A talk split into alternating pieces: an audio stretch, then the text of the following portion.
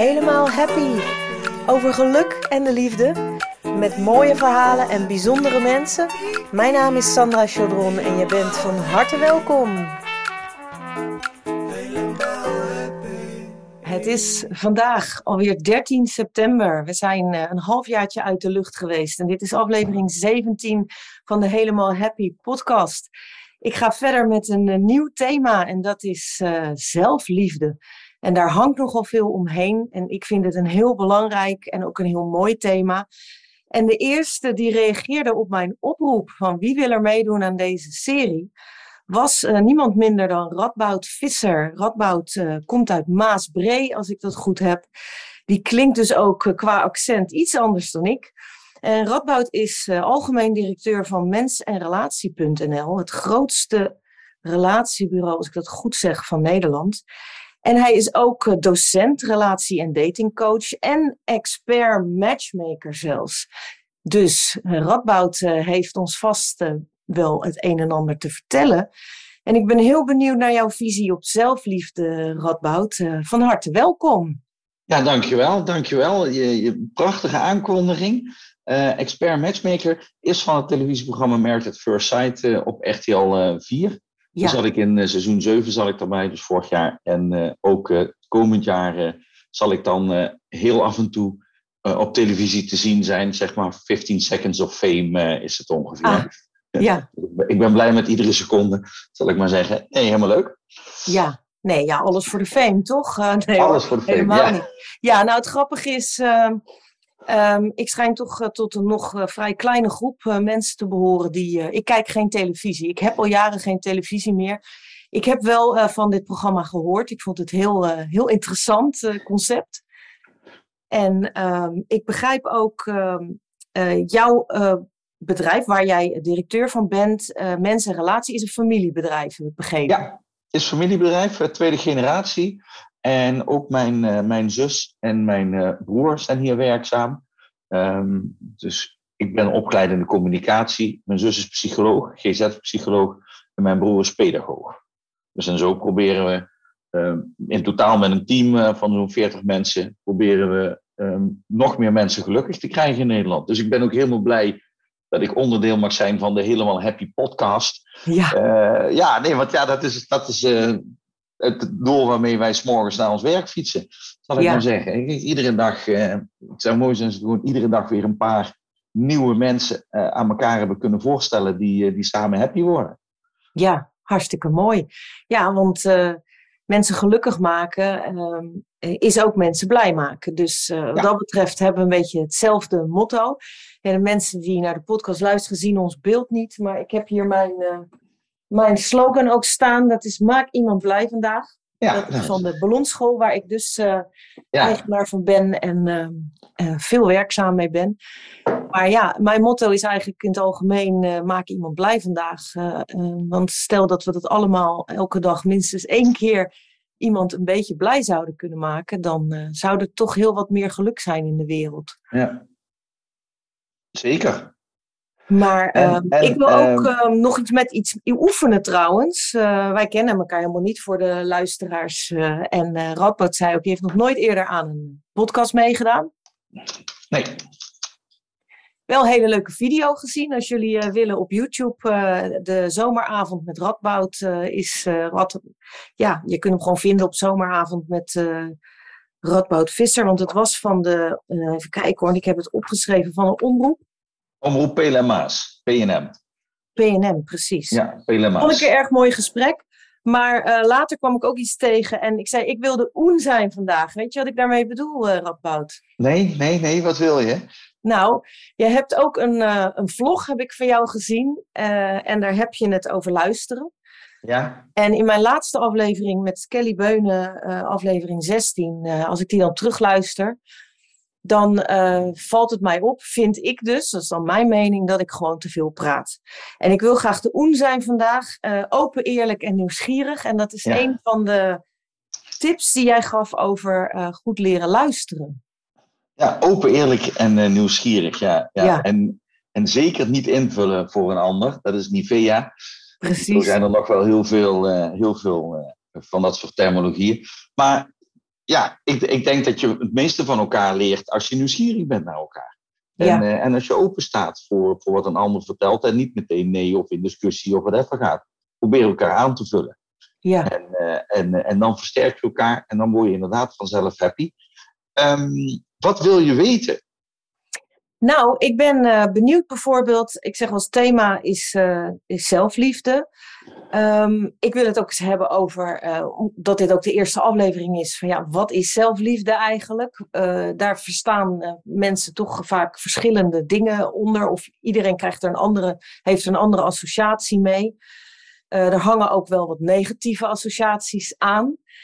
En um, wat betekent zelfliefde voor jou? Nou, zelfliefde uh, voor mij... Um, kijk, ik ben een, een, een heel positief en enthousiast... en, en, en ik ben wel, ben, ben wel snel blij met mezelf. En dat heeft ook een, ook een tegenovergestelde kant... dat je wellicht voor de ander wat lastig benaderbaar bent. Omdat je helemaal, helemaal in je, met jezelf en in jezelf bent. Um, het nadeel van zelfliefde is dat dat ook natuurlijk heel snel door kan slaan in het negatieve. En dan krijg je uh, egocentrisch gedrag of narcisme. En dat is ook wel iets wat we in de samenleving zien uh, gebeuren. Enerzijds is er bij, bij mensen tekort aan zelfliefde of zelfacceptatie of zelfwaardering. Um, anderzijds zie ik ook wel steeds meer een grote groep in Nederland... Ja, die, die, die er wat, net wat te veel uh, uh, mee heeft. En die net iets te veel met zichzelf bezig is. En net iets te veel met eigen, um, ik wou zeggen profit, maar uh, ik bedoel um, eigen profijt. Ja. Um, en, en dat vind ik wel heel jammer. Ik heb, ik heb ergens het idee dat... Um, uh, ik, ik denk dat het heel lastig is om met zelfliefde... om daar een gulden middenweg in te vinden. En daar zouden we naartoe zoeken. Je moet genoeg van jezelf houden... Um, maar je moet ook genoeg van anderen houden. Je moet kritisch op jezelf zijn en ook genoeg kritisch op anderen. En, um, dus je moet op zoek naar een gulden middenweg waarbij je niet ja, te veel naar binnen gericht bent, maar ook niet te veel naar buiten gericht bent. Ja, precies. En, en, en mijn grote vraag is, hoe zorg je er nou voor dat dat, dat continu mooi in balans is? Ja, ik denk dat het dan... toch ook wel er uh, misschien even wat aandacht moet komen voor wat is liefde eigenlijk. Want wat je benoemt, de zelfverheerlijking en egoïsme en uh, arrogantie ook. En daar kom je ja. ook zelfs in extreme vorm, ga je in de richting van narcisme. Dat is geen liefde, dat is, dat is, dat is ego. En dan, ja. dat is precies wat jij zegt, waar ligt die grens? Wat, wanneer um, en hoe... weet je dat zelf? En um, ja, de kanten die je eigenlijk benoemt, denk ik, ja, maar dat is helemaal geen liefde. Dus dat is ook geen zelfliefde. Ga verder, ga verder. Want ja. wat is liefde voor jou dan? Wat is liefde voor jou dan? Nou, liefde is oordeelvrij. Liefde is uh, uh, acceptatie. Uh, ook, uh, ja, zonder oordeel. Dus mm. als jij... Um, ja... zo op jezelf gericht bent, dat je daarmee anderen benadeelt, dan is dat dus geen liefde meer. Uh, nou ja, misschien wel voor jezelf. Misschien, ja. ik, ik, kijk, zonder oordeel naar jezelf, dat impliceert ook dat je niet kritisch bent op jezelf. En, en, en ik vind, uh, als ik mezelf als voorbeeld moet, uh, moet nemen in deze podcast, als stralend het middelpunt, zal ik maar zeggen. uh, ik ben wel heel blij met mezelf, uh, maar ik ben ook heel kritisch. Um, ik ben heel blij en dankbaar voor wat ik bereikt heb en wat ik doe en wat ik mag doen. Maar ik ben ook heel kritisch. Um, om, want ik streef er wel naar om zowel voor mezelf als voor anderen meer te bereiken. En daar, ik, ik vind dat ook een, een, een, een ander... Kijk, als je zegt, ik, je bent zonder oordeel, dan denk ik van ja, als je zonder oordeel 's morgens opstaat, en je, je zegt, ik ben blij met mezelf. En ik ga op een bankje zitten. En vanavond zit ik er nog. Denk van, ja, heb je dan je beste leven gele- geleefd? En je mag best uh, jezelf een schop onder je kont geven. En zeggen van, uh, hier neem ik geen genoegen mee. Of, uh, ik heb hoge verwachtingen van mezelf. Ja. Dus, en ik denk dat ambitie en kritiek zelfkritiek of kritiek op anderen of uh, opbouwende kritiek, feedback, uh, iets eisen van een ander, dat het ook liefde is. Zachte heelmeesters maken stinkende wonden. En dat is natuurlijk ook naar binnen gericht. En dat vind ik dus daar waar je een zelfliefde verheerlijkt, um, als ik het zo mag zeggen, hè, zonder oordeel overigens, um, daar waar zelfliefde verheerlijkt wordt, moet ik dan eigenlijk zeggen, denk ik van, ja, word je dan niet kritiekloos? He, als iemand zegt, ik vind alles goed, denk ik van, nou ja, weet je, wat, wat ben je dan? Ja. Ben je dan? Ben je dan zand of water of, of een dweil? Ik vind niet alles goed. Ook niet van mezelf. Nee, nee, maar er is en, wel en, een verschil dus, tussen uh, alles goed vinden en, en uh, alles uh, op een level van acceptatie. Ja. Accepteren voor wat het is. Dus ook omarmen, liefdevol omarmen van wat er is. Dus op het moment dat jij op dat bankje terechtkomt en jij voelt gewoon van binnen, ja, maar dit wil ik helemaal niet. En ik wil gewoon vandaag uh, productief zijn en ik wil nog een aantal mensen bellen en bereiken. En ik wil, ik wil gewoon uh, een heleboel dingen doen en mm. uh, projecten uh, afronden en dergelijke. Dan, dan is daar dus helemaal niks mis mee. Nee. Maar zou jij de hele dag op dat bankje willen blijven zitten en je zou daar gelukkig mee zijn, dan is daar dus ook niks mis mee. Maar nee. Er is een verschil tussen alles goed vinden en alles accepteren voor wat het is. Ja, ik vind dat je daar nog iets, iets duidelijker moet uitleggen. Ja, precies. Nou, ik denk altijd, kijk, ik, ik leef heel erg uh, met um, een uh, um, uitspraak van uh, het geeft niks mag best. En dat betekent, alles mag er zijn. Dus het is liefdevol omarmen van alles wat er is. Dus op het moment dat ik uh, hoor in mijn hoofd dat ik mezelf aan het uh, naar beneden halen ben, of ik laat bijvoorbeeld iets vallen en uh, dan roep ik, ja hoor, tuurlijk, uh, nou, ik ga nu geen lelijke woorden zeggen, maar zo kon ik wel mezelf horen denken. Mm-hmm. Hè, ik zal maar even s- simpels nemen, uh, van ja, tuurlijk, uh, domme koe, je laat weer wat vallen. Dan kon ik vroeger in de, in de valkuil gaan van dat ik dan veroordeel dat ik lelijk doe tegen mezelf. Of kritisch ben op dat ik lelijk mm-hmm. doe tegen mezelf. Maar nu heb ik geleerd om dan te denken van, oh, ik scheld mezelf uit, geef niks mag best, dat gebeurt nu en ik ga gewoon weer verder. Dus in plaats van dat je jezelf daar weer over gaat veroordelen, ga ik um, liefdevol verder en ga ja. ik me niet druk maken over het feit dat ik mezelf heb uitgescholden of dat ik boos ja. was op mezelf. Maar denk, oké, okay, ik was boos op mezelf en nu ga ik gewoon weer verder.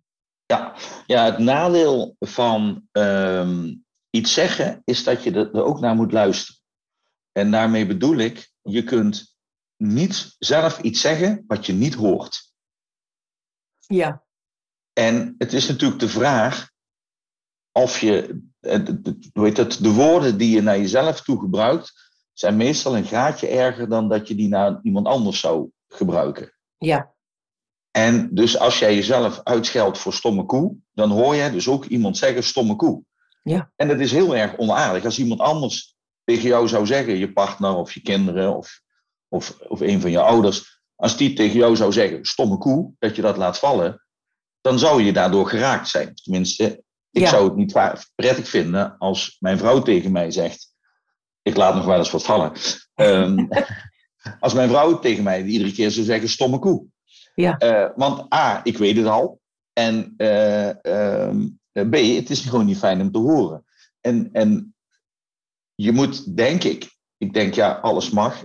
Daar, daar vind ik wel wat van. Maar ik denk dat je tegen jezelf ook beschaafd moet blijven. En dat is wat, wat ik vaak wel merk. Ook, in, uh, ook uh, uh, met, het, met, het, met het training geven aan sporters of aan andere mensen. Dat ze fouten maken die uh, gemaakt kunnen worden en dat ze meer last hebben van hun eigen woorden dan van die fout. En hè, als, je, ja. um, als je kijkt naar met voetballen bijvoorbeeld of met volleyballen, de actie die na de fout komt is veel belangrijker dan die fout. En als je dan bezig bent met jezelf uit en schelden, dan kun je die actie daarna niet maken. En je gaat hem ook al helemaal niet goed maken. En hetzelfde gebeurt natuurlijk ook in het datingproces. Um, Mensen zeggen dingen die de ander wellicht niet begrijpt. En zeker als je elkaar voor het eerst ontmoet, is het heel lastig om meteen te levelen. En de een gaat veel sneller dan de ander. Dus dat hè, bij blind dates of bij speeddaten of bij uh, matches, uh, handgeselecteerde matches wat wij doen, dan heb je nog altijd een moment dat je elkaar niet kent. En je moet met elkaar door die, door die eerste date heen. Als je dan alleen maar bezig bent met ik heb iets doms gezegd, dan gaat alles wat daarna komt, gaat ook niet handig worden. Dus je moet dan inderdaad, mag best en door. Ja. En zorgen dat je je herpakt. En je kunt veel beter zorgen dat datgene wat je hebt laten vallen in jouw geval, dat je dat snel opruimt en dat het uit het zicht is. En dat het afgehandeld is en dat je doorgaat met wat je mee bezig bent, dan bezig zijn met jezelf uitschelden. Want nogmaals, alles wat je zegt, moet je van jezelf horen. Je kunt niet ja. iets zeggen zonder ernaar te luisteren. En dan ja, kun je maar beter een beetje aardig voor jezelf zijn dan, eh, dan dat je onaardig voor jezelf bent. En dat is dat ik denk dat wel, eh, eh, je hebt op je bordje staan, maak iemand blij eh, vandaag. En ik denk dat je met beste 's morgens even kunt beginnen met jezelf eh, blij ja. te maken. Je staat en, op de website ook erachter inderdaad. Maak iemand ja. blij vandaag, komma, begin bij jezelf. Ja, maar die ja, past er niet zou... op dit bordje. Nee, maar de grap is ook dat je uit onderzoeken ziet dat uh, lachen werkt aanstekelijk, plezier hebben werkt aanstekelijk, succes hebben werkt aanstekelijk. En toch zijn we de helft van de tijd zijn we onszelf uit aan het maken voor domme koe. En dat is heel onhandig. Ik blijf ja. even bij jouw domme koe, maar het is echt heel onhandig. Niet meer doen. Ja. Niet meer doen, Sandra. Niet meer... Niet meer doen. Nee, nee, nou, nee maar dat is, dat is, maar het is en ik ja. kan er ook vaak al uh, de klok op gelijk zetten dat uh, het meestal zo is als ik weer zo'n soort gedachten hoor of dat ik zo tegen mezelf praat, blijkbaar in mijn hoofd, dat ik moe ben of het is een bepaalde periode van de maand of uh, allebei. Um, en dan weet ik al van, oh ja, daarom zeg ik weer, geef niks mag best, laat maar even. Want uh, ja. we gaan gewoon rustig weer verder. En dan doe ik, ja. zeg ik even iets liefs. Of ik uh, ja. neem, maak even een lekkere koffie voor mezelf. Of uh, ja. iets dergelijks. Maar ik heb ja, ook goed. een vraag, want je hebt al twee keer gezegd van, ik ben uh, heel blij met mezelf. En ik ben benieuwd, ben jij dat ook altijd geweest? Uh, ja, zolang ik kan herinneren, ga ik wel lekker, ja. Oh, dat is mooi. Dat is heel fijn. Ja, nee, nou ja, goed. Iedereen heeft wel, uh, wel denk ik, in zijn leven wel periodes dat dingen niet lopen zoals die wil. Um, um, maar ik ben, ik ben heel kritisch op mezelf. Ik, ik, ik eis best veel van mezelf, maar ook van mijn omgeving.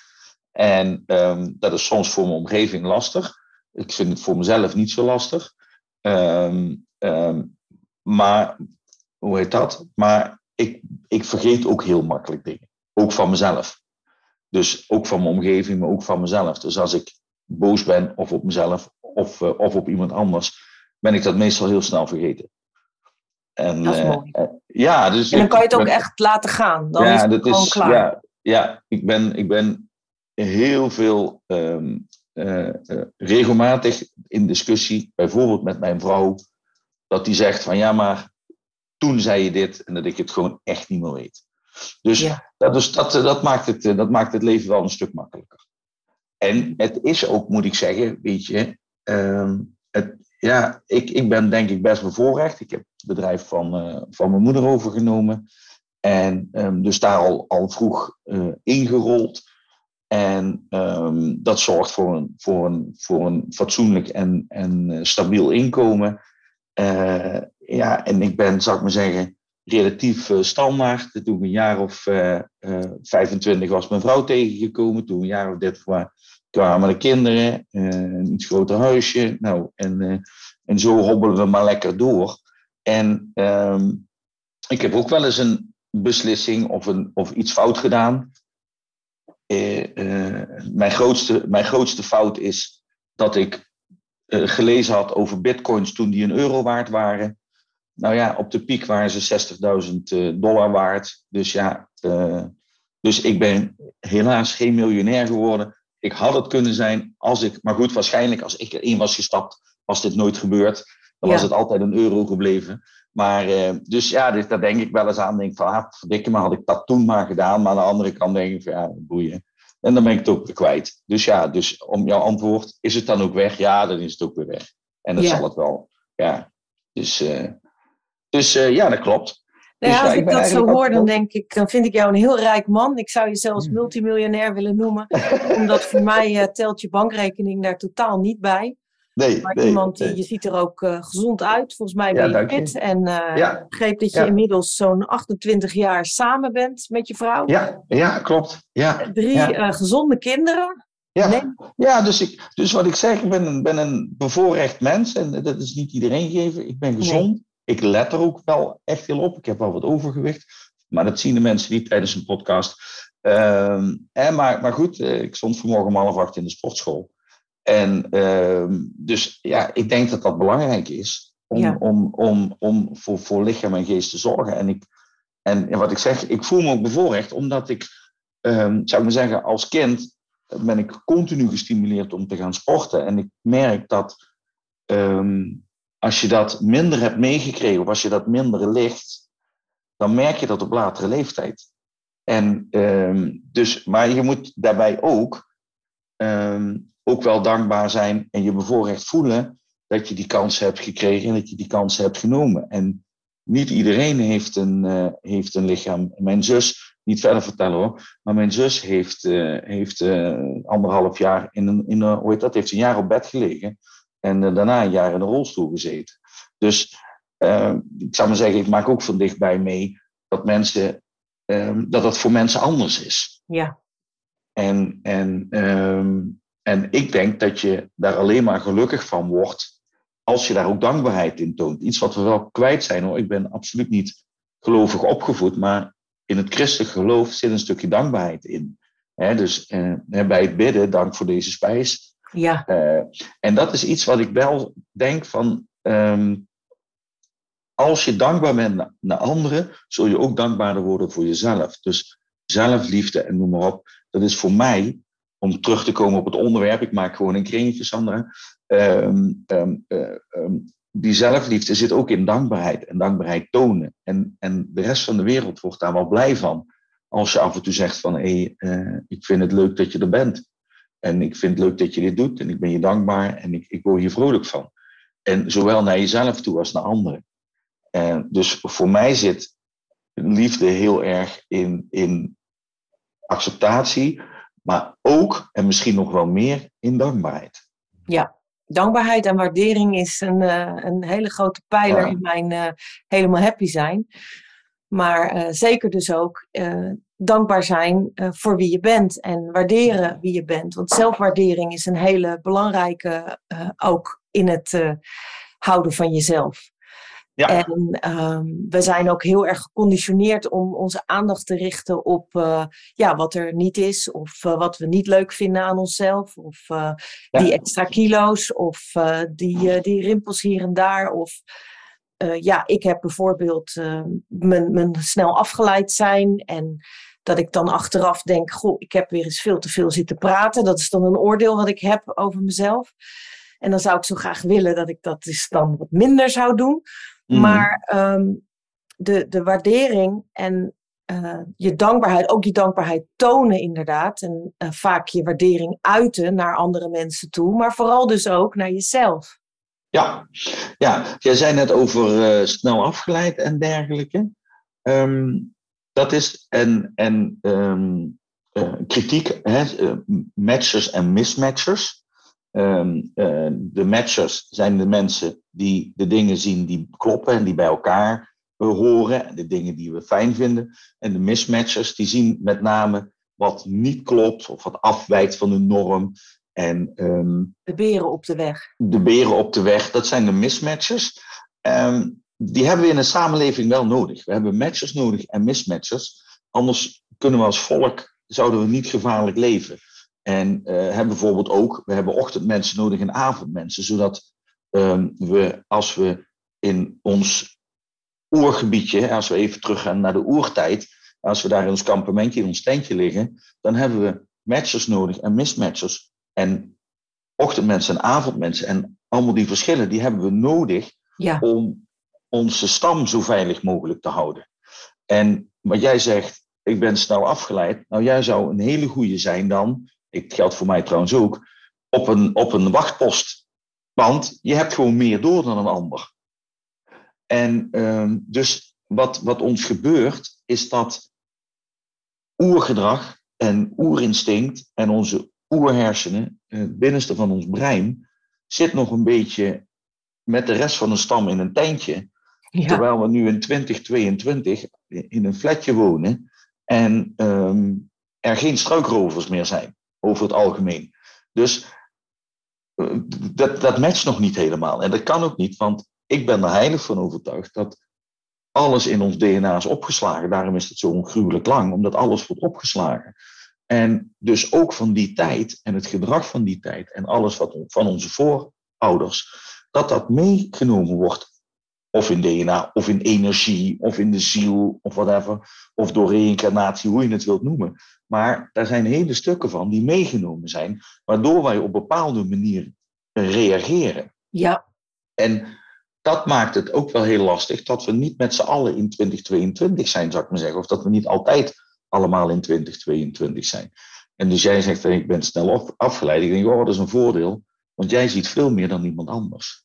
Dat is heel grappig, hè, wat ik altijd inbreng in dit soort, uh, uh, um, als we het hierover hebben, is een, uh, een onderzoek. En ik ben heel even de universiteit kwijt die het onderzoek heeft gedaan. Maar dat ging over mensen die altijd pech hadden en mensen die altijd geluk hadden. Heel ja. interessant in onderzoek.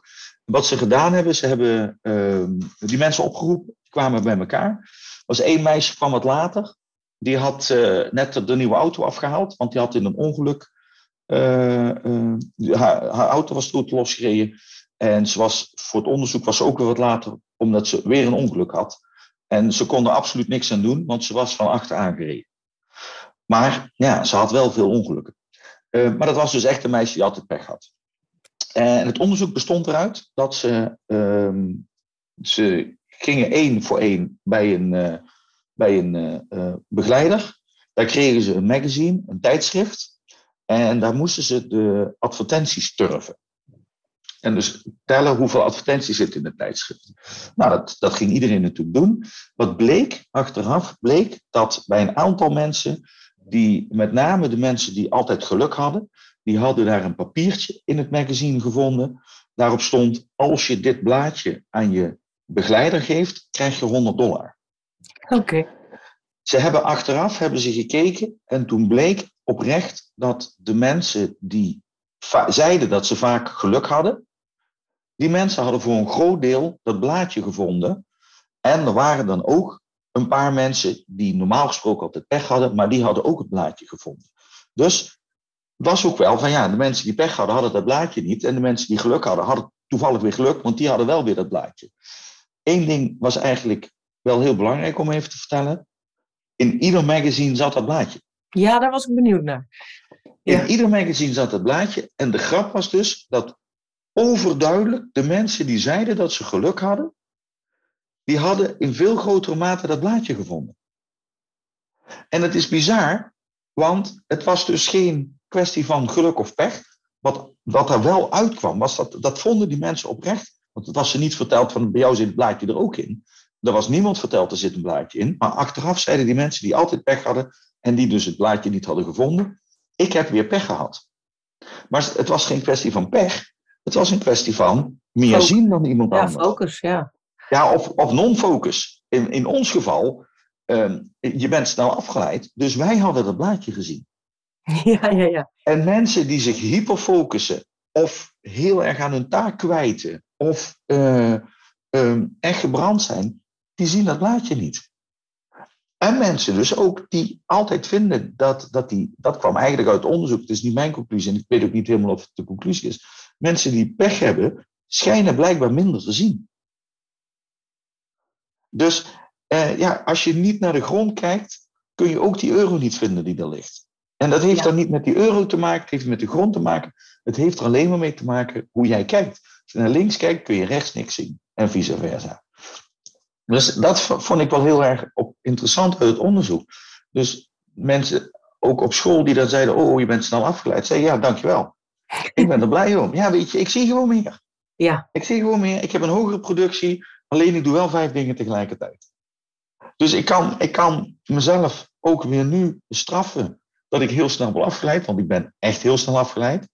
En, uh, en dus ik herken dat meteen als jij dat zegt. Ja, ik ben snel afgeleid. Ja, ik ben ook snel afgeleid. En, uh, uh, maar ja, het, het, voor mij is het dat je zegt van ja, ik ben er duim om. Kijk, toen ik op de lagere school was, was dat lastig voor mijn omgeving. En dan kun je, jij vroeg net, ben je altijd wel blij met jezelf geweest?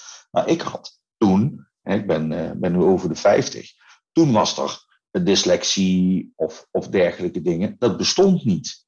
Nee. Dus ik hoorde bij de minder slimme kinderen, zou ik maar zeggen. Terwijl ik mezelf al heel slim vond. Maar, de, maar ja, dat paste. Ik paste niet zo goed in, in, de, klaslo- in, de, in de klaslokaal. Jij en ik hoorde jij, niet bij de slimme denkt, kinderen. Jij denkt gewoon tien keer sneller dan de rest. Waarschijnlijk denk ik wat sneller. Maar ook anders. Ook andere dingen. En, en Mark Lammers heeft daar een heel mooi boek over geschreven. En die, die, die heeft geschreven, dyslexie is een zegen. Dus ja, dan denk ik van ja, ik, ik doe er wat langer over op school. Omdat ik gewoon meer dingen tegelijkertijd doe. Maar daardoor ook gewoon meer lol heb. En iemand anders kan zich misschien veel meer focussen. En uh, is, moet daar dan blij voor zijn. Hè? Dan moet je dan maar blij, dankbaar. Ik vind, dan moet je daar maar dankbaar voor zijn. Want jij kan, of jij dan iemand anders, die niet snel is afgeleid. Die kan op school, of die kan veel sneller een boek lezen. Uh, uh, hoe heet dat? Mijn zus bijvoorbeeld heeft dat, uh, heeft dat niet. Uh, en die leest in twee of drie dagen leest een heel boek uit. En denk van, kansloos. Uh, uh, want ja, ik, ik heb tien dingen te doen. Ik kan me toch, ik kan me toch niet een dag... Ik kan, ik kan echt niet de hele dag een boek gaan lezen. Nee, precies. Dat, die, precies. Zie ik echt niet voor me. Nee. Maar goed, dus als die ander nou dankbaar is voor datgene wat hij of zij kan... en ervoor zorgt dat dat ten goede uh, gericht wordt... dan ga niet met mij in gesprek om mij te leren om me minder snel af te leiden. Want ik ben gewoon snel afgeleid. En ik probeer daar een kracht van te maken. Ja, maar dat is het ook. En dat is ook heel mooi als je dat uh, zo kan zien. Want uh, ja, bij mij was het hetzelfde. Op, op school werd, uh, werd er eigenlijk voornamelijk een, een, een negatieve uh, ja, commentaar gegeven op, ja. op die kwaliteit. Terwijl het gewoon een kwaliteit is. Alleen het werd niet als positief gezien, omdat in het algemeen hoor je gewoon dan de hele tijd te luisteren en stil te zitten en uh, bij de les te blijven. En ja, mij lukte dat niet. Maar goed, ik heb dus uh, weer hele andere kwaliteiten. En uh, ja, maar ik ben nog heel benieuwd uh, trouwens uh, ook uh, naar jouw werk. Want uh, jij, uh, als ik dat goed heb begrepen, zit al vanaf tweeduizend drie in de directie. Dus dat is al bijna ja. twintig jaar. Ja. Je hebt heel wat mensen gekoppeld. Ik begreep ook ja. dat uh, drie van de vier mensen die zich inschrijven bij Mensen en Relatie... Ja. binnen een jaar een uh, succesvolle match hebben. Ja. Ja. Of die ook succesvol blijft, is natuurlijk maar weer de vraag. Of bedoel um, je ook wel echt een succesvolle, langdurige match? Of is het meer ja. van... Uh... Nou, nee, kijk, kijk wat... Uh, wat uh, um... Heel even een aanvulling op wat je zegt. Uh, inderdaad, ik heb in tweeduizend drie uh, uh, het bedrijf overgenomen als, zo, als zodanig. Algemeen directeur geworden. Uh, dus dat is uh, um, volgend jaar uh, twintig jaar. Um, um, we zitten nu rond de vijfenzestigduizend succesvolle matches, uh, zeg ik uit ah. mijn hoofd. Dus dat is eigenlijk best veel. Wat blijkt uit onderzoek is dat de, um, de matches... op latere leeftijd succesvoller zijn dan op jonge leeftijd. Ja.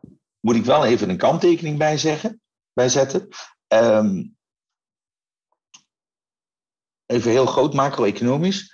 In achttien vijftig, daar, tussen achttien vijftig en negentienhonderd, um, werden mensen gemiddeld vijftig. De, de algemene levensverwachting in, uh, in negentienhonderd was ongeveer tweeënvijftig. Wauw, oké. Okay. Dus, dus je kunt je voorstellen, als die... levensverwachting ongeveer tweeënvijftig is en uh, uh, uh, uh, je bent zeg maar twintig, achttien, negentien, uh, je gaat trouwen, je krijgt wat kinderen, dan ben je rond, uh, rond, uh, rond de veertig, vijfenveertig ben je uit de kinderen en ja, dan heb je nog een jaar of tien. Moet je voorstellen, toen de A O W, de Algemene Ouderdomswet, werd ingevoerd, was de levensverwachting vijfenzestig. Dus er werd gezegd van nou, als je nou vijf, stel dat je vijfenzestig wordt, stel dat jij diegene bent die vijfenzestig wordt, en dan mag je stoppen met werken en dan betalen wij uh, uh, een, een, een, een bedrag waarvan je net zou kunnen leven. Ja. Dus dat is, dan hoef je verder geen, nergens aan te denken. Dan krijg je voor de rest, want zo was de A O W ingevoerd. Moet je voorstellen, nog eventjes om het nog beeld, in beeld, meer in beeld te, te brengen, dat in de uh, auto-industrie, uh, General Motors, voerde pensioen in. Toen waren er negen werkers en er ging er één met pensioen. Ja. Nu is het drie op één. Er zijn er drie met pensioen en er werkt er nog één voor. Dus die, onze levensduur is heel erg verlengd. Ja. De gemiddelde levensverwachting, zeg uit mijn hoofd, zevenentachtig. Dus als jij in je relatie zit en je komt elkaar met twintig, vijfentwintig tegen, je krijgt met vijfentwintig, dertig kinderen, dan zijn die kinderen tussen je vijftig en je vijfenvijftig gaan het huis uit. Ik ben nu voor mijn dochter aan het kijken, want die wil ook graag het huis uit. Nou, er is natuurlijk geen woning te vinden. Uh, dus je bent daar heel even bezig. Dat is helemaal niet erg, want ze mag zo lang als ze wil bij ons thuis blijven wonen. Maar je krijgt die leeftijd, je hebt gestudeerd, je hebt een ja. baan. Dan wil je verder. negentienhonderd had je, zeg maar, als je kinderen het huis uitgingen, had je nog heel eventjes samen tijd. Maar nu heb je heel lang samen tijd. Sterker nog, als mijn kinderen het huis uitgaan, stel dat die over vijf jaar alle drie het huis uit zijn. Ik hoop dat ze blijven hoor, maar ik ga ervan uit dat ze eigenlijk wel weggaan.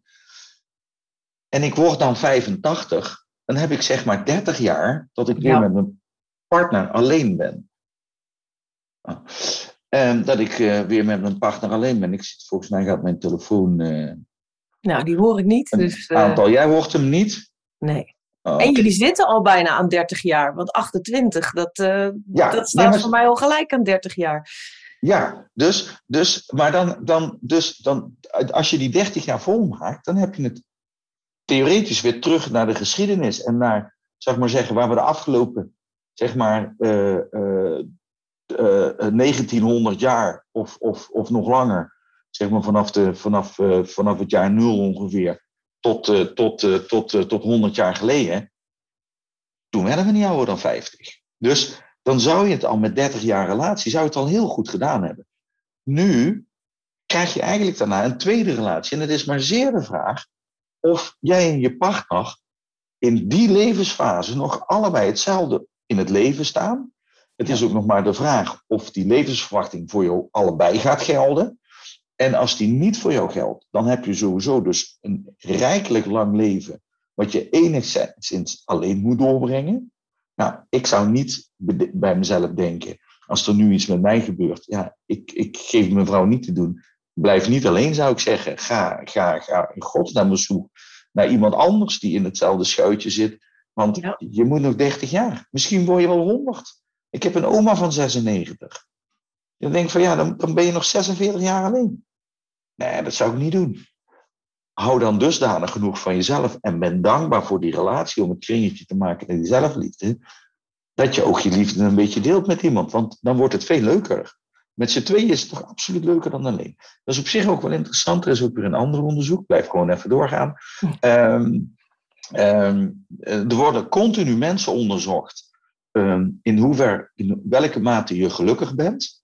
En uh, daaruit blijkt onder andere uit een van die onderzoeken dat Nederlandse kinderen heel gelukkig zijn. Dus dat is wel heel fijn om te horen. We zitten in de top van de wereld, zowel volwassenen als kinderen. Maar er blijkt nog wel iets heel bijzonders. Namelijk dat uh, er zijn heel veel singles. Heb jij trouwens een relatie? Ja.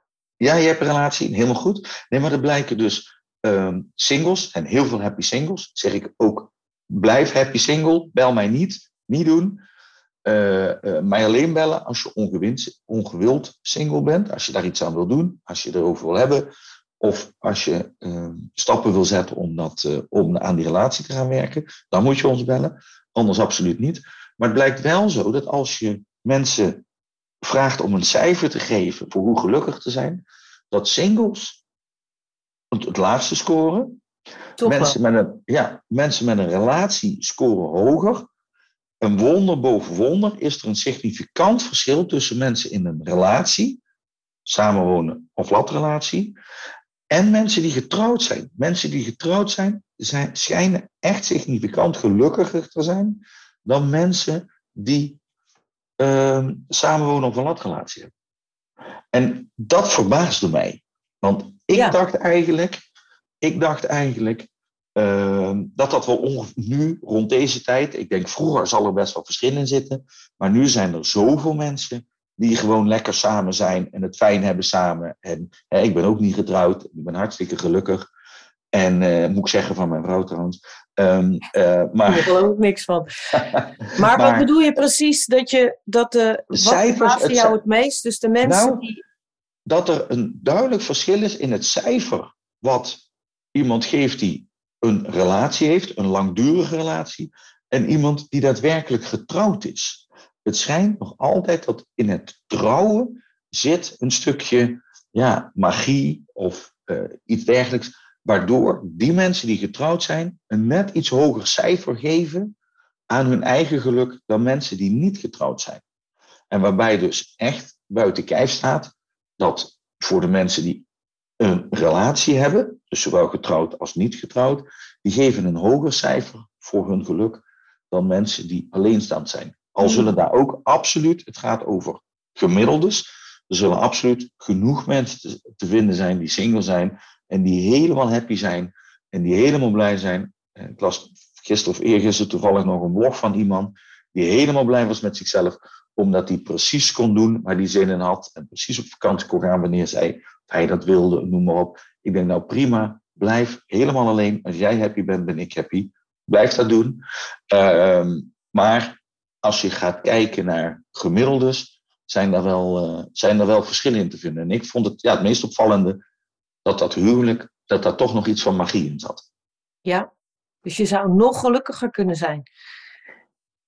Radboud. Dat zou kunnen, dat zou kunnen.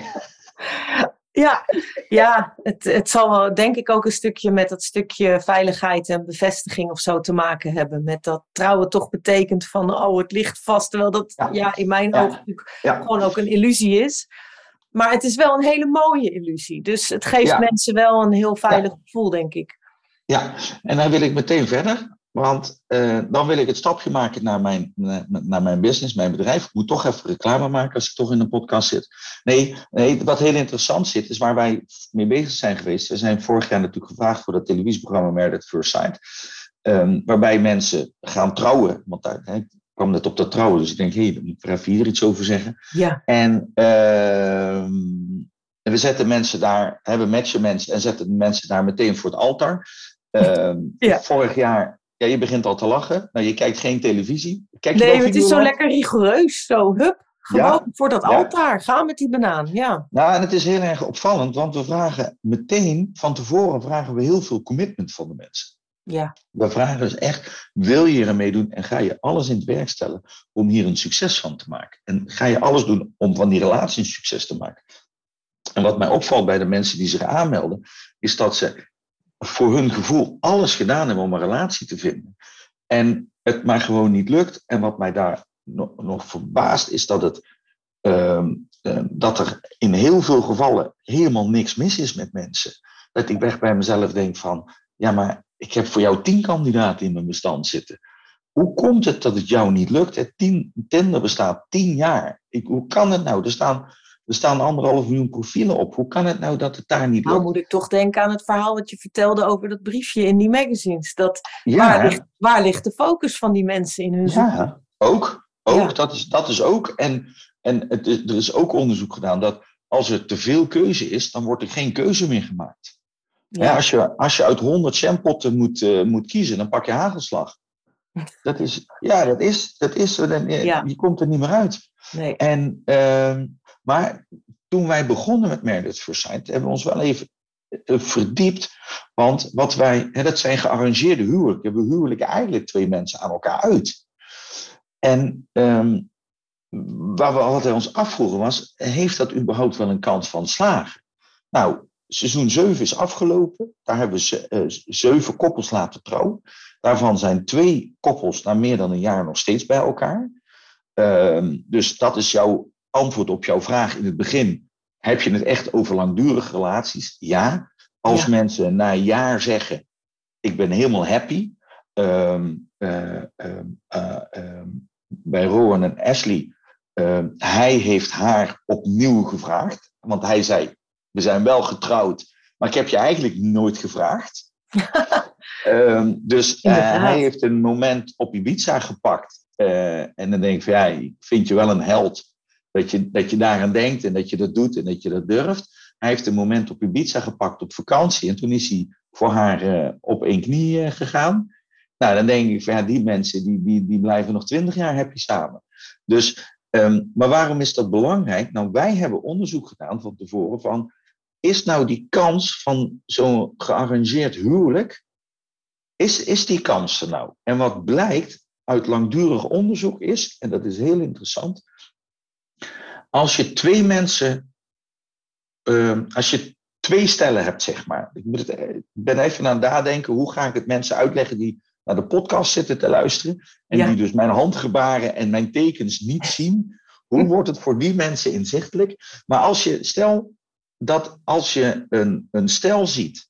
wat elkaar spontaan heeft tegengekomen, is tegengekomen... dat ziet er anders uit dan een stel... wat vanuit een gearrangeerde situatie elkaar is tegengekomen. Die twee zien er... met name in het begin anders uit. De eerste maanden met name, tot aan het eerste jaar zien die er absoluut eerder uit. Anders uit. Het verschil is namelijk dat in een gearrangeerd huwelijk gaan mensen veel meer in gesprek met elkaar. Op basis van gelijkwaardigheid en communicatie. En in de, bij spontane ontmoetingen hebben we het veel meer over mensen die verliefd zijn. Hebben het veel meer over passie, intimiteit en seks. Ja. Dus je ziet verschil aan de buitenkant.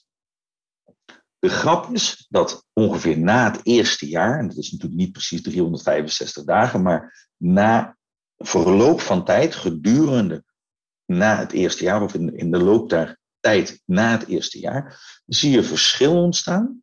Namelijk dat de mensen die elkaar vanuit passie hebben ontdekt en vanuit passie samen zijn geworden, die hebben veel meer moeite om te communiceren en die hebben het lastiger omdat die passie verdwijnt. Ja. De mensen die begonnen zijn met communiceren, een vriendschap zijn aangegaan, daarbij komt, wel in mindere mate, maar daarbij ontstaat passie en intimiteit. Ja. En daar waar ze dat de ruimte geven, zal dat groeien, niet in die mate van...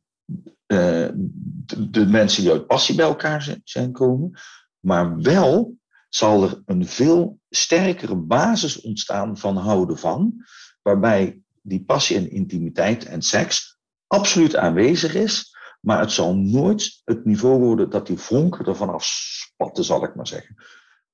Die vonken spatten er ook alleen maar vanaf in de eerste maanden. En de grap is dat we dus, als we op zoek zijn naar een partner, dan zijn we op zoek naar iemand waarmee de vonken ervan afspatten, terwijl dat op lange termijn uitmondt in een lagere kans van een duurzame relatie. Okay. We zoeken verkeerd. Ja. Daar waar we met elkaar in gesprek gaan, een basis vinden in vriendschap, gelijkwaardigheid, zorg voor elkaar, commitment naar elkaar, communicatie, daar ontstaat ook die liefde. En dan staat, ontstaat ook die passie. Maar daar heb je een veel sterkere band om er samen een succes van te maken. Je hebt veel meer commitment en je zult dan ook een veel langere relatie aangaan. En um, daarom heb ik ook, nou durf ik mijn hand er wel voor in het vuur te steken, dat Rowan en Ashley en, en, en, uh, en um, Sonny en Dylan, en dat zijn maar de twee koppels van Married at First Sight, uh, die... begin dit jaar op televisie waren. Ja, dat is eigenlijk voor het leven gemaakt, omdat ze op een heel andere manier begonnen zijn. En het zou um, uh, ons veel meer sieren, of het zou voor ons veel makkelijker worden, als we op zoek gaan naar uh, vriendschap, als we op zoek gaan naar een maatje, als we op zoek gaan naar iemand uh, waarmee we alles willen delen, zonder... Uh, uh, passie, uh, vuurwerk, uh, seks, zonder dat in het begin te verwachten. En ik denk dat dat ook te maken heeft met, uh, uh, hoe heet dat? Met, met liefde uh, voor een ander, maar ook liefde voor jezelf. Bij eigen liefde verwacht je niet dat de vonken er vanaf. Ik spring niet 's morgens uit bed en roep ik als Tarzan, uh, wat ben ik toch verliefd op mezelf, ik ben geweldig. Dat zou echt heel vreemd gedrag zijn. Dan zou mijn vrouw ja. echt zeggen van geen pilletjes meer. Maar ik ben helemaal tegen drugs hoor. Um, nee, maar snap je wat ik bedoel? Als je dat gaat roepen, terwijl dat is wel de liefde waar we naar zoeken bij een ander. He, je wil geraakt worden door je Tinder date of je wil geraakt worden door iemand. Terwijl je langdurige relatie die moet beginnen met iemand die je aardig vindt. Ja. Ja. En kijk, als je, als je vindt dat iemand stinkt, kan ik nog wel iets over zeggen hoor, als je daarin geïnteresseerd in bent. Als je vindt dat iemand stinkt, gaat het nooit iets worden. Nee, geur is heel belangrijk. Ja, weet je waarom onbewust. Geur heel belangrijk is? Nee, niet waarom. Nee, ga ik je uitleggen. Ga ik je uitleggen. Um, uh, dit is interessant. Um, dit komt grotendeels op konto van Patrick van Veen, gedragsbioloog, mm-hmm. ook van Married at First Sight. Um, um, hij heeft in het programma ingevoerd dat mensen een t-shirt kregen. Daar moesten ze een nacht aan hebben. En de volgende dag gingen andere kandidaten daaraan ruiken. 'S Nachts weet je, ben je relatief, uh, dan wordt er relatief weinig. Uh, je gaat 's avonds geen deodorant op doen, zou ik maar zeggen. Dat doe je 's morgens op. De meeste mensen doen het 's morgens op. En uh, uh, uh, uh, dus die geur in het t-shirt is meestal je echte geur. Ja. Je geur uh, verwijst, uh, moet ik het zeggen? Nee, zweet is geurloos. Okay. Jouw zweet is kleurloos, geurloos. Um, wat je ruikt zijn de bacteriën op je huid die of doodgaan of die blijven leven. De bacteriën die doodgaan of blijven leven, dat is gekoppeld aan je immuunsysteem. Je immuunsysteem is gekoppeld aan je D N A. Dus wij doen bij Married at First Sight niet die geurtest, wij doen een D N A-test. Omdat we datzelfde stukje eruit kunnen halen. En wij kunnen relatief van tevoren bepalen. Vind je dat die ander stinkt of vind je dat die ander niet stinkt? Want dat zit in je D N A, want dat is een immuunsysteem.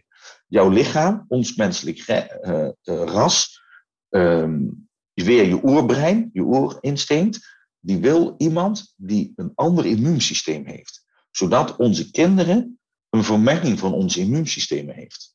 Oké. Okay. Als jij vindt dat iemand tijdens het vocht dat je denkt van die ruikt niet zo lekker, dan is de kans heel groot dat uh, jullie immuunsysteem hetzelfde zijn. En daar heb je niks aan, want dan ga je dood van dezelfde ziektes. Ah, oké. Okay. Jouw nageslacht moet die twee immuunsystemen hebben. Want dan kan jouw nageslacht die twee ziektes, dus ook die ziekte die die andere persoon meeneemt, kan, die, kan jouw nageslacht ook handelen. Um, en, en, en, um, um, dus daardoor ontwikkelt het menselijk ras zich en ontwikkelt jouw immuunsysteem zich. Dus daarom vind je dat sommige mensen lekker ruiken van zichzelf. Het gaat over ruik van zichzelf. Ik spreek ook iedere ochtend en dan ruik ik ook altijd heel lekker. Um, maar daarom ruiken sommige mensen prettig van zichzelf en sommige mensen ruiken niet prettig van zichzelf. Omdat je moet na, of het, je oerbrein denkt na over jouw nageslacht. En dat blijft hij gewoon doen. Dat is gewoon ingeprogrammeerd. Ja.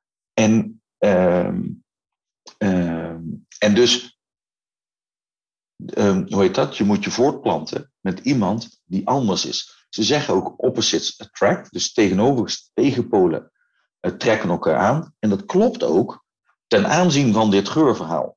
Ja. Niet in gedrag, daar geloof ik echt niks van dat dat werkt. Maar ten aanzien van je immuunsysteem klopt het zeker. Nou, inderdaad.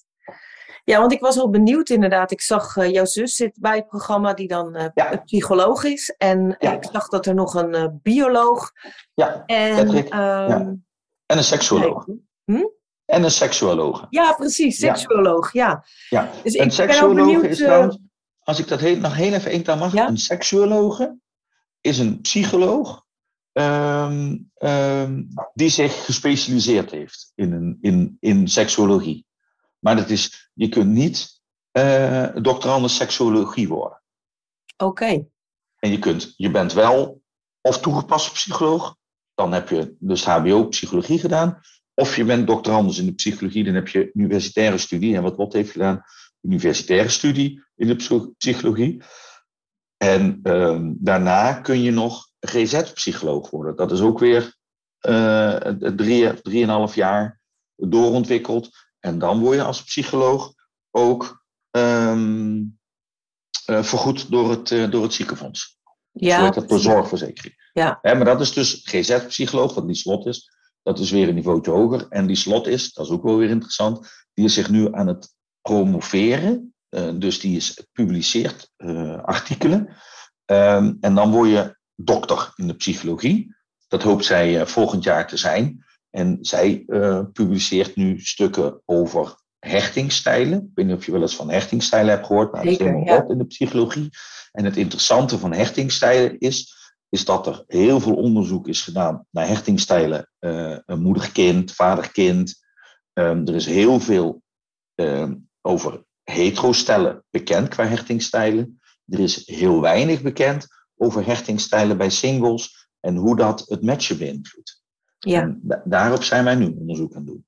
Ja, precies. En ik heb jou ook iets horen vertellen, volgens mij was dat in die zomeravondinterview, over dat jullie bij het matchmaking ook kijken naar... Dus iemand met een gezonde hechtingsstijl, die, um, die kun je wel of niet matchen met een gezonde, een andere persoon. Of het was iemand met een ongezonde hechtingsstijl, moet je niet matchen met een ja. ander met een ongezonde ja. hechtingsstijl. Ja, ja je, hebt, je hebt vaak, um, um, je kunt, uh, ja, het is, je bent angstig uh, gehecht of niet angstig gehecht. Ja. En... Uh, Uh, ja, je, hebt nog, je hebt nog wat gradaties hoor, maar je kunt twee mensen die angstig gehecht zijn, kun je niet met elkaar matchen. Nee. Iemand die veilig gehecht is, kun je wel matchen met iemand anders die veilig gehecht is. En die kun je matchen met iemand die angstig gehecht is. Ja, klinkt wel logisch. Um, ja, maar ja, dus als je allebei angstig gehecht bent, dan uh, kan er best wel heel veel passie ontstaan. Alleen ja. zul je, dan krijg je, denk ik, een knipperlichtrelatie. Maar daar zijn we dus nu onderzoek aan naar. Een wat voor relatie? Een knipperlichtrelatie. Oh, een knipperlicht, dus ja. Aantrekken, afstoten, aantrekken, ja. afstoten, aantrekken, afstoten. Dat is, dat is, nou, dat is heel heb, lastig. Ik heb daar veel ervaring mee, uh, helaas. Ja. ja, maar het klinkt inderdaad heel, uh, heel, heel logisch. En, um, maar er zijn intervisies, als je angstig gehecht bent, zijn er intervisies mogelijk. Je kunt daarmee aan de slag door... Ja. Um, je kunt dat niet oplossen. Het is niet een kwestie van oplossen, want het zit in je systeem. Um, maar je kunt er wel beter mee handelen, zodat je rustiger wordt in je relatie. En um, ik denk ook als je het weet... Um, van je ermee leren even. omgaan. Ja, dit, meer, meer, meer, meer leren omgaan. En ben ik nou Sandra één of Sandra twee, ja. uh, zal ik maar zeggen. En je weet van, hé, hey, ik ben Sandra twee. Maar op dit moment is het handiger om Sandra één te zijn... Um, zou maar zeggen, dan, kun je daar, dan, kun je, dan zou het kunnen zijn dat je daar minder last van hebt. Ja, absoluut. Ja, ja. Dat is een beetje als, jullie nou, als jullie nou een profiel van iemand gaan maken, stel dat ik vrijgezel zou zijn en ik meld me aan bij jullie, dan uh, neem ik aan, ik heb het nooit gedaan, maar dat jullie dan een profiel gaan maken, jullie gaan kennis maken met mij. En in hoeverre kijken jullie ook naar uh, ja, zelfliefde in de zin van... Uh, ja. iemand zijn zelfbeeld en hoe ja. praat diegene over zichzelf? Um... Ja, ja. Nou, dat is grappig dat je dat vraagt. Um, um, wat een van de dingen do- die we doen, is de vraag hoe kijk je zelf? Nee, hoe kijk je naar jezelf? Ja. En dan zetten we tegenover, hoe kijken anderen nou? Wat, zou je, wat zouden vrienden van jou nou over je zeggen? En de grap is, en daar begonnen we over, dat jij zei van ik laat iets vallen en ik noem mezelf stomme koe. Ja. En de vraag is dan, als jij iets laat vallen, zegt jouw partner dan stomme koe tegen je? En dan denk ik van, nou nee, die zou dat niet zeggen. En ik zou dat heel onaardig vinden als die dat tegen mij zei. Um, de grap is dat als je aan iemand vraagt, wat zeggen andere mensen nou over je? Dat je dan een veel positiever beeld krijgt dan, ja. wat vind je nou van jezelf? Want als je mensen, um, vaak mensen die je iets vraagt over, uh, wat vind je van jezelf? Dan zijn mensen wel super creatief op zichzelf. Creatief? creatief. Kritisch. Of uh, kritisch. Ja. Creatief. Kritisch op, ja. zich, uh, op zichzelf. Ja. ja dus dat is, en dat is wel heel jammer, want vaak is het nergens voor nodig. En, en, en, en de vraag is dan ook, hoe kun je mensen helpen om dankbaar te zijn naar zichzelf toe? Ja. Maar, Want dat is, ja, je hebt gekregen wat je, wat, je, wat je hebt gekregen en je moet het ermee doen. En dan probeer er maar gewoon het beste van te maken en, en ben daar maar dankbaar over. Ja. Absoluut. Toch? Nou hebben we dus mooi wel een uur vol inmiddels. Uh... Nou, volgens mij krijgen we nog wel een uur vol. Ja, nou dat heb ik uh, heel vaak. Ik heb nog een, uh, ja, een heleboel dingen die ik zou willen bespreken. Maar ik denk altijd, misschien moeten we nog maar eens uh, een jaar later gewoon met, met ja. mensen opnieuw afspreken. Van uh, hoe is het nu? Hoe maar is ik het vind net? Het, ja, zelf een, uh, een heel mooi gesprek. Ik had Dank jou je. nog uh, wat willen vragen over die oma en die Anna en die Nivea.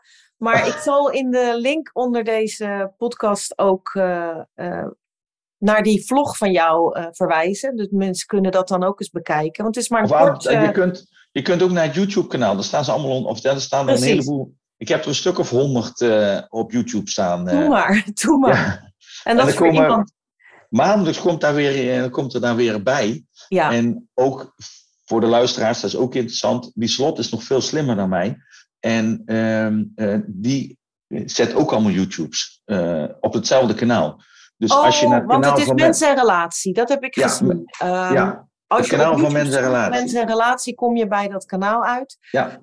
En um, ja, ik vind het uh, hartstikke mooi. Een heel mooi begin van de, uh, ja, de eerste in een serie. Aflevering zeventien alweer. Ik, wil, ik moet nog aandacht geven aan dat ik tegenwoordig een fooiepot heb. Um, dat is namelijk met een D, fooiepot. En uh, dat is omdat er mensen zijn die zeggen... ja, ik zou je wel willen helpen. Er worden ook kosten gemaakt. Uh, we beperken de kosten al door dit via Zoom te doen. Zodat we niet, dat ik niet naar Maasbree hoef te rijden. Uh, maar als mensen daar interesse in hebben... kun je op fooiepot punt com, fooiepot met een D... dus eventueel een bijdrage doen. En dat hoeft niet, maar het mag wel. En uh, Radboud, ik wil jou heel erg bedankt, bedanken voor je bijdrage in de vorm van jouw tijd. Ja, graag gedaan. Ik vond het helemaal leuk. Tijd ik hoop dat de luisteraars er iets aan hebben. Ik hoop dat jij er iets aan hebt. En, ja. uh, en dat mensen het leuk vinden om naar het te luisteren. En ik hoop dat ze er iets uit kunnen halen. Ja. Dat ze na, na dit uur zeggen van, hé, hey, ik, ik neem toch wat mee. Precies. Want het, het, het begint en eindigt met, uh, met maak iemand blij uh, vandaag. Ja, dat is heel mooi. Dat is heel mooi. Dat gaan we doen. Nou, nogmaals hartelijk dank voor je tijd, Radboud. En uh, ik uh, spreek je zo nog even na uh, afloop van deze aflevering. Dankjewel. Graag gedaan, tot ziens.